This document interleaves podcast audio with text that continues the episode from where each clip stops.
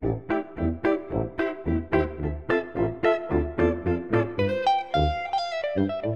วัสดีครับผมชัยทวชัยศรีธรและผมเจียอมรเทพสอนเกลี้ยงคุณกำลังอยู่ในรายการ What's Up เชียงใหม่คุณผู้ฟังครับถ้าพูดถึงเดือนนี้เนี่ยวันหยุดที่ทุกคนรอคอยคือวันอะไรครับเดือนเมษาก็ต้องเป็นวันสงกรานต์ครับใช่แล้วครับผมตอนนี้นะครับผมก็จะเป็นตอนของสงกรานต์นั่นเองก่อนอื่นเลยประเพณีสงกรานต์เนี่ยเป็นประเพณีที่เป็นหนึ่งในสิ่งที่ชาวต่างชาตินะครับจะนึกออกทันทีเลยเวลาพูดถึงประเทศไทยก็เป็นประเพณีที่อยู่คู่คนไทยมาอย่างช้านานใช่แล้วครับแล้วก็เป็นภาพลักษณ์ของประเทศไทยด้วยครับผมและประเพณีสงกรานต์ครับผมก็เป็นวันที่คนที่ทำงานเหนื่อยๆนะครับหรือนักเรียนเนี่ยจะได้พักผ่อนด้วยไปเล่นน้ำเย็นๆไปใช้ชีวิตไปใช้เวลากับครอบครัวชาวล้านนานะครับผมก็มีประเพณีมากมายเลยที่เป็นเอกลักษณ์เลยก็ว่าได้ซึ่งวันที่มีประเพณีต่างๆเหล่านี้นะครับผมก็จะอยู่ในช่วงวันสงกรานต์พอดีเลยครับซึ่งชาวล้านนาเนี่ยจะถือเอาวันที่พระอาทิตย์เนี่ยเคลื่อนตัวจากราศีมีนเข้าสู่ราศีเมษซึ่งก็จะตรงกับวันที่13กับ14เมษายนของแต่ละปีแต่จะแตกต่างกับภาคอื่นตรงที่ว่าประเพณีสงกรานต์ของบ้านเราเนี่ยของชาวล้านนาเนี่ยนะมันยาวนานกว่าภาคอื่นๆเขาจะเริ่มกันตั้งแต่วันสังขารล่องต่อมามีวันเนาวันพญาวันวันปากปีหรือบางท้องที่เนี่ยจะจบด้วยวันปากเดือนหรือวันปากวันซึ่งปีใหม่เมืองหรือสงกรานต์ของชาวล้านนาเนี่ยก็มีความหมายต่อชาวล้านนามากก็ตัวอย่างเช่นหนึ่งเลยก็คือเป็นการเปลี่ยนปีโดยชาวล้านนาก็จะนับตามปีใหม่เมืองพอถึงปีใหม่เนี่ยก็จะกลายเป็นอีกปีนึงเลยอายุก็จะเพิ่มขึ้นไปอีก1 ปี 2เป็นการเตือนตัวเองว่าเมื่ออายุเพิ่มขึ้นแล้วก็จะทำให้หันมาดูตัวเองว่าโตขึ้นแค่ไหนทั้งร่างกายจิตใจความเป็นผู้ใหญ่เนี่ยก็จะเพิ่มขึ้นด้วยก็ถือว่าเป็นปีใหม่แล้วเพราะฉะนั้นก็ต้องโตตามวันเวลาด้วยครับผม3เพื่อให้ได้จัดการสะสางเรื่องที่ไม่ดีตรวจสอบว่าปีที่แล้วเนี่ยตัวเองทำอะไรผิดหรือบกพร่องตรงไหนปีใหม่เนี่ยจะไม่ทำซ้ำอีกข้อ4นะครับก็เหมือนเป็นการเริ่มต้นชีวิตใหม่เนาะเพราะปีใหม่แล้วเหมือนเป็นการบอกตัวเองว่าปีใหม่เนี่ยควรทำสิ่งใหม่ๆควรเริ่มต้นทำอะไรสักอย่างนึงขึ้นชื่อว่าปีใหม่แล้วก็เลยหาสิ่งใหม่ๆทำเปลี่ยนตัวเองให้เป็นคนใหม่เหมือนปัจจุบันเนาะพอปีใหม่ก็จะตั้งปณิธานตัวเองไว้เลยว่าฉันจะไดเอทฉันจะลดน้ำหนักไอ้นี่ฮิตเลยไดเอทกับลดน้ำหนักใช่ครับผมวันที่13เมษายนวันแรกของปีใหม่เมืองเขาจะเรียกกันว่าวันสังขารล่องหรือวันสงกรานต์ล่องโดยจะมีพิธีกรรมประเพณีที่จะทำกันในวันนี้ก็คือพิธีไล่สังขารนั่นเองในช่วงเช้ามืดนะครับผมชาวบ้านก็จะจุดพลุยิงปืนทำเสียงให้มันดังๆเคาะกะลาเคาะอะไรไปเพื่อที่จะขับไล่ปู่สังขารย่าสังขารเขาว่ากันว่าปู่ย่าสังขารเนี่ยครับเขาจะนุ่งผ้าสีแดงแล้วก็มาพร้อมกับเรือพอมากับเรือเนี่ยก็จะมีขยะมูลฝอยและเขาก็เชื่อกันว่าขยะมูลฝอยที่มากับปู่สังขารเนี่ยจะเป็นสิ่งอัปมงคลชาวบ้านนะครับก็จึงช่วยกันขับไล่ก่อนที่จะถึงฟ้าสางนั่นเองเพื่อที่จะขจัดสิ่งที่ไม่เป็นมงคลออกไปจากชีวิตใช่แล้วแล้วปู่สังขารและย่าสังขารมันคืออะไรล่ะครับความจริงนั้นนะครับผมก็คือปู่สังขารนะครับย่าสังขารเนี่ยจริงๆแล้วเขาเปรียบเสมือนกับว่าตัวเราเนี่ยที่กำลังไหลไปตามวัยนั่นเองเพื่อที่จะเริ่มต้นชีวิตใหม่ๆเนี่ยเราก็ต้องทิ้งขว้างสิ่งที่เศร้าหมองสิ่งที่อยู่ภายในจิตใจเราสิ่งที่ไม่ดีจากปีที่แล้วใช่มันเป็นการเปรียบเทียบกันเฉยๆจริงๆปู่สังขารย่าสังขารเนี่ยอาจจะไม่มีจริงหรอกและในตอนที่ฟ้าสางแล้วนะฮะพอมันเป็นหลังจากที่เขาไล่ปู่สังขารย่าสังขารกันเสร็จแล้วเนี่ยทุกบ้านนะครับก็จะช่วยกันปัดกวาดทำความสะอาดแล้วสิ่งของที่ชำรุดแล้วหรือว่าผุพังแล้วเนี่ยก็จะนำไปทิ้งหลังจากนั้นก็จะซักผ้าเครื่องนอนหมอนมุ้งให้สะอาดเพราะถือเป็นการเริ่มต้นใหม่ปัดกวาดสิ่งที่ไม่ดีออกไปใช่แล้วครับซึ่งภายในวันนี้เนี่ยก็จะมีพิธีลอยสังขารกันที่แม่น้ำใหญ่ครับซึ่งวิธีการทำเนี่ยก็จะทำแพมาจากต้นกล้วยประดับไปด้วยดอกไม้ช่อตุงอาหารคาวหวานแล้วก็ในวิธีการแห่เนี่ยก็จะแห่กันด้วยคล้องกลองตีกันอย่างสนุกสนานคลึกคลื้นเลยครับผมสนุกน่าดูเลยแล้วก็จะมีการปั้นข้าวแป้งเนี่ยมารูปลายตามตัวเพื่อที่จะขจัดสิ่งไม่ดีออกและหลังจากนั้นเนี่ยก็จะเอาข้าวแป้งเนี่ยมาปั้นเป็นตัวเปิ้งหรือนักกษัตริย์ตามปีเกิดของเราพอปั้นเสร็จเนี่ยเราก็อธิษฐานเสร็จสับแล้วเนี่ยนำไปวางลงแพปล่อยให้แพเนี่ยไหลลงไปตามแม่น้ำครับปู่อาจารย์ที่ทำพิธีเนี่ย ก็ได้บอกอีกนะครับว่าปัจจุบันนี้เนี่ยประเพณีนี้ก็ยังมีอยู่ซึ่งมีอยู่ในที่บ้านยางหลวงอำเภอแม่แจ่มจังหวัดเชียงใหม่เป็นเพียงที่เดียวที่ยังทำพิธีนี้กันอยู่ก็ได้แปลว่าถ้าอยากจะไปชมการทำพิธีนี้ก็มาที่นี่ได้เลยครับซึ่งในวันนี้เนี่ยชาวบ้านก็จะนิยมปลูกฟักกันในช่วงนี้ด้วยก่อนหน้านี้เนี่ยชาวบ้านก็จะเตรียมดินที่จะปลูกฟักไว้โดยจะเตรียมดินตื้นๆที่มีการเผามูลสัตว์ไว้แล้วเช่นมูลวัวมูลควายแล้วก็รดน้ำให้ชุ่มทิ้งไว้1คืนพอเข้าสู่วันสังขารล่องเนี่ยชาวบ้านก็จะเอาเมล็ดพันธุ์เนี่ยลงไปปลูกเชื่อกันว่าเทวดาเนี่ยเขาจะมาปกป้องภัยและจะทำให้ชีวิตเนี่ยเจริญรุ่งเรืองขึ้นไปอีกด้วยเขาเปรียบเหมือนชีวิตคนเราเนี่ยเป็นดั่งฟักที่อาจจะไม่ได้เป็นต้นไม้ที่เป็นต้นใหญ่มากแต่ก็เป็นต้นไม้ที่เรียกได้ว่าปีนป่ายพยายามขึ้นไปสู่ที่สูงครับผมและต้นฟักเนี่ยก็ยังมีผลที่โตอีกด้วยก็เป็นการเปรียบเทียบที่ดีเลยถือว่าเป็นการเปรียบเทียบชีวิตคนกับพืชพันธุ์เมล็ดที่เขาเรียกว่าแสดงถึงชีวิตมนุษย์ได้ดีเลยเพราะว่าพยายามที่จะปีนขึ้นไปให้สูงใช่แล้วแต่ยังมีอีกนะนั่นก็คือต้นฟักเนี่ยมีอายุที่ยืนยาวกว่าไม้เถาอื่นๆขนาดของเถาเครือของมันเนี่ยก็จะยาวกว่าไม้เถาอื่นๆด้วยเป็นเขาเรียกว่าเป็น King of เถาเป็น King of เถาพิธีต่อมานะครับผมปล่อยนกปล่อยปลาเป็นอีกพิธีที่อิงศาสนาโดยอาศัยกุศโลบายใช้สัตว์มาเป็นพาหนะนำสิ่งอัปมงคลออกจากร่างกายเขาจะทำการนำน้ำส้มปล่อยมาเสกคาถาแล้วเอามาลูบศีรษะสลัดใส่สัตว์ปลาเต่านกและเนื่องจากวันนี้นะครับผมเป็นวันบุญชาวล้านนาเนี่ยจึงห้ามเสพเมถุนธรรมในวันสังขารล่องโดยเด็ดขาดหากใครที่ฝ่าฝืนนะครับผมจะทำให้ชีวิตเนี่ยตกต่ำทั้งปีเลยถึงขนาดชีวิตตกต่ำเนี่ยและเมถุนธรรมมันคืออะไรเหรอครับเมถุนธรรมนะครับผมก็เป็นการเขาเรียกว่าภาษาสุภาพเนี่ยก็จะเรียกว่าการมีเพศสัมพันธ์กันก็คือห้ามมีเพศสัมพันธ์กันนั่นเองวันนั้นวันต่อมานะครับผม14เมษายนก็คือวันเนาครับส่วนคนล้านนานะครับจะเรียกว่าวันเน่าวันนี้จะเป็นวันที่ชาวบ้านนะครับเขาจะออกมาเตรียมของเพื่อนำไปทำบุญในวันรุ่งขึ้นนั่นเองส่วนในช่วงเย็นนะครับผมชาวบ้านก็จะขนทรายเข้าวัดเพื่อเป็นการทำบุญผู้ใดนะครับผมที่ได้ขนทรายเข้าวัดก็จะถือว่ามีอานิสงส์มากมายเท่ากับเม็ดทรายและวันนี้นะครับผมเขาก็ยังห้ามทำพฤติกรรมที่ไม่พึงประสงค์เช่นการด่าทะเลาะหาผู้ใดที่ยังฝ่าฝืนนะฮะจะมีผลทำให้ชีวิตเน่าเสียไปตามชื่อของวันเลยหลังจากที่เราเตรียมของเสร็จแล้วเนี่ยวันที่15เมษายนซึ่งเป็นวันเถลิงศพหรือเรียกกันว่าพญาวันซึ่งในวันนี้เนี่ยก็จะมีการทานขันข้าวในช่วงเช้าก็คือการทำบุญด้วยอาหารส่วนช่วงตอนสายเนี่ยก็จะมีการปักตุงถวายเจดีย์ทรายถวายไม้ค้ำโพ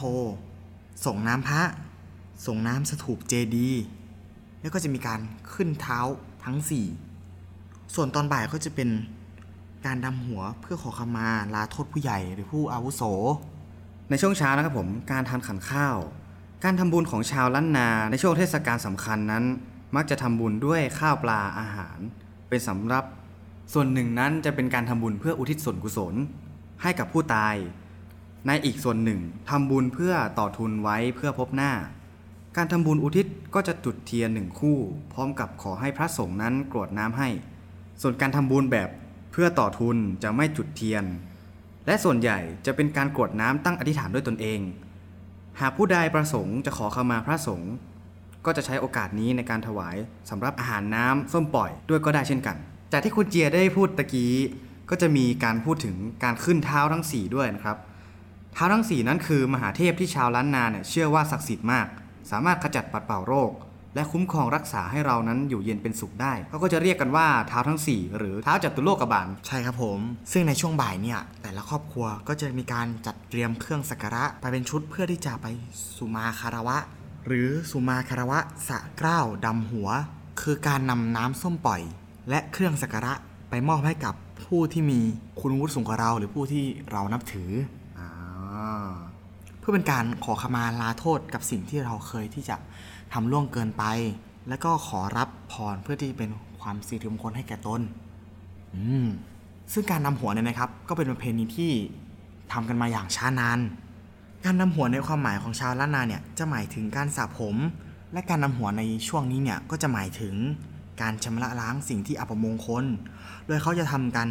ที่มันเป็นที่โล่งและเป็นที่ที่สามารถที่จะกลับสู่ธรรมชาติได้อ๋อเลยเป็นการทำพิธีกรรมที่อยู่ข้างนอกบ้านที่มันเป็นที่ที่สามารถใช้น้ำได้อย่างเป็นประโยชน์ไม่ได้เสียประโยชน์ไปไหนไม่ได้มาประโยชน์เขาก็จะนิยมทำกันในที่แม่น้ำหรือใกล้ๆต้นไม้ใหญ่ซึ่งในการทำพิธีเนี่ยก็จะหันหน้าไปทางทิศใต้และจะมีการนำน้ำขมิ้นส้มปล่อยมาสระผมแล้วก็ตามด้วยการอาบน้ำด้วยน้ำขมิ้นส้มปล่อยผู้ที่จะนำในการทำพิธีดำหัวเนี่ยก็คือหัวหน้าครอบครัวจะเป็นผู้เสกฝักส้มปล่อยด้วยคาถาแล้วนำส้มปล่อยเนี่ยไปแช่น้ำและเสกด้วยคาถามนต์น้ำส้มปล่อยจากนั้นก็จะมีการนำเอาน้ำส้มปล่อยเนี่ยมาลูบหัวลูบศีรษะของตนเองแล้วจึงลูบให้ศีรษะสมาชิกในครอบครัวเขามักจะมีการนำน้ำขมิ้นส้มปล่อยมาเช็ดชำระสิ่งที่ไม่ดีในร่างกายออกไปต่อมานะครับผมจะเป็นการปักตุงถวายเจดีย์ทรายตุงเนี่ยครับก็คือธงชนิดหนึ่งที่ทำไว้เพื่อปักเจดีย์ทรายเป็นพุทธบูชาและก็ตั้งความปรารถนาให้มีอายุยืนยาวการปักตุงเนี่ยจะมีหลังจากพิธีกรรมถวายเจดีย์ทรายที่ผ่านการถวายมาโดยจะมีมัคคทายกเป็นผู้นำในการถวายนั่นเองหลังจากขนทรายเข้าวัดเนี่ยก็จะมีการนำตุงเนี่ยไปปักใช่ต่อมานะครับผมพิธีการถวายไม้ค้ำโพไม้ค้ำโพนะครับผมก็คือไม้ง่ามที่ประดับตกแต่งแล้วเรียกว่าไม้ค้ำสลีจัดขึ้นเพื่อถวายเป็นไม้ค้ำต้นสีมหาโพธิ์ภายในวัดไม้ค้ำโพธิ์นะครับมักจะใช้ขนาดเท่ากับความสูงของร่างกายกับอีก1ฝ่ามือของผู้ถวายนั่นเองการส่งน้ำพระนั้นเนี่ยก็จะเป็นพิธีที่จะทำความสะอาดพระพุทธรูปด้วยน้ำส้มปล่อยซึ่งเป็นศูนย์รวมแห่งความศรัทธาหากผู้ใดส่งน้ำพระจนทำให้พระพุทธรูปเนี่ยสะอาดผ่องใส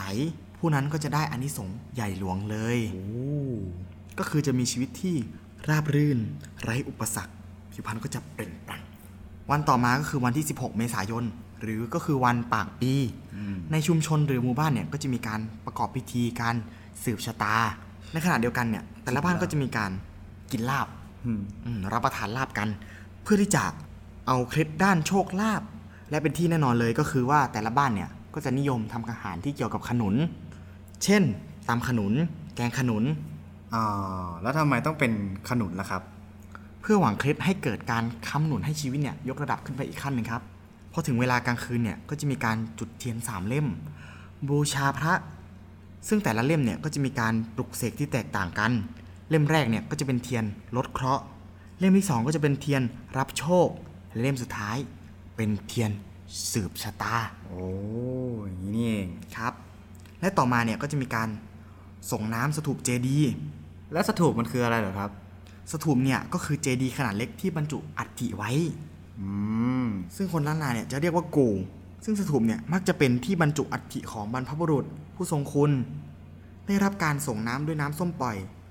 คือเป็นการขอขมาบูชาระลึกถึงบรรพบุรุษที่จากไปแล้วอ๋ออย่างนี้นี่เอง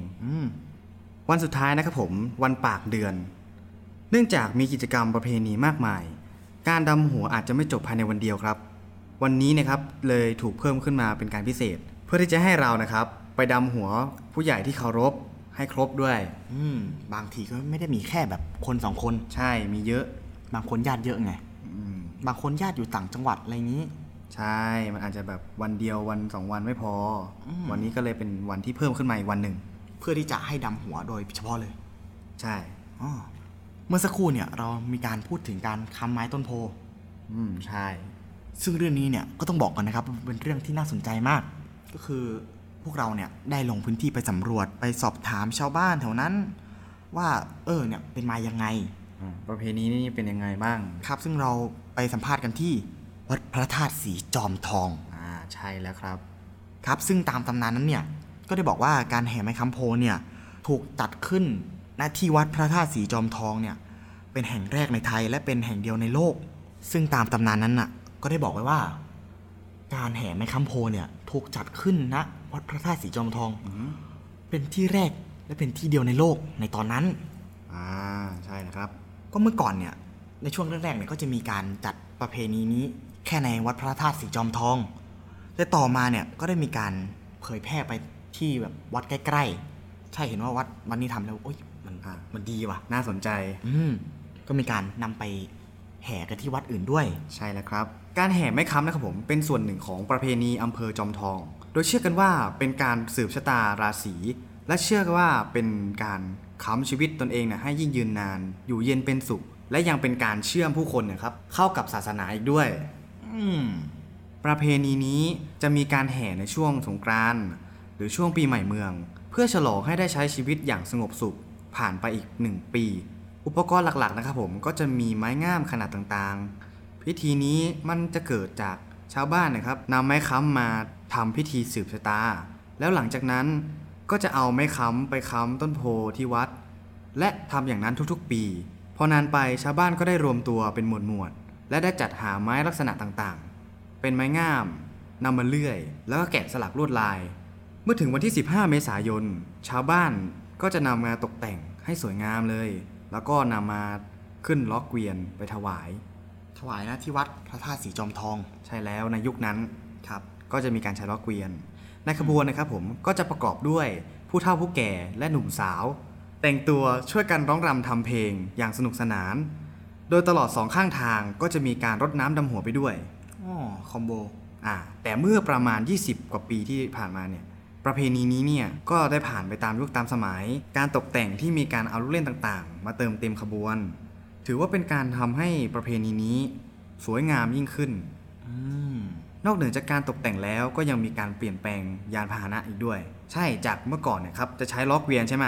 ตอนนี้เขาก็จะหันมาใช้รถกระบะรถพ่วงแทนสะดวก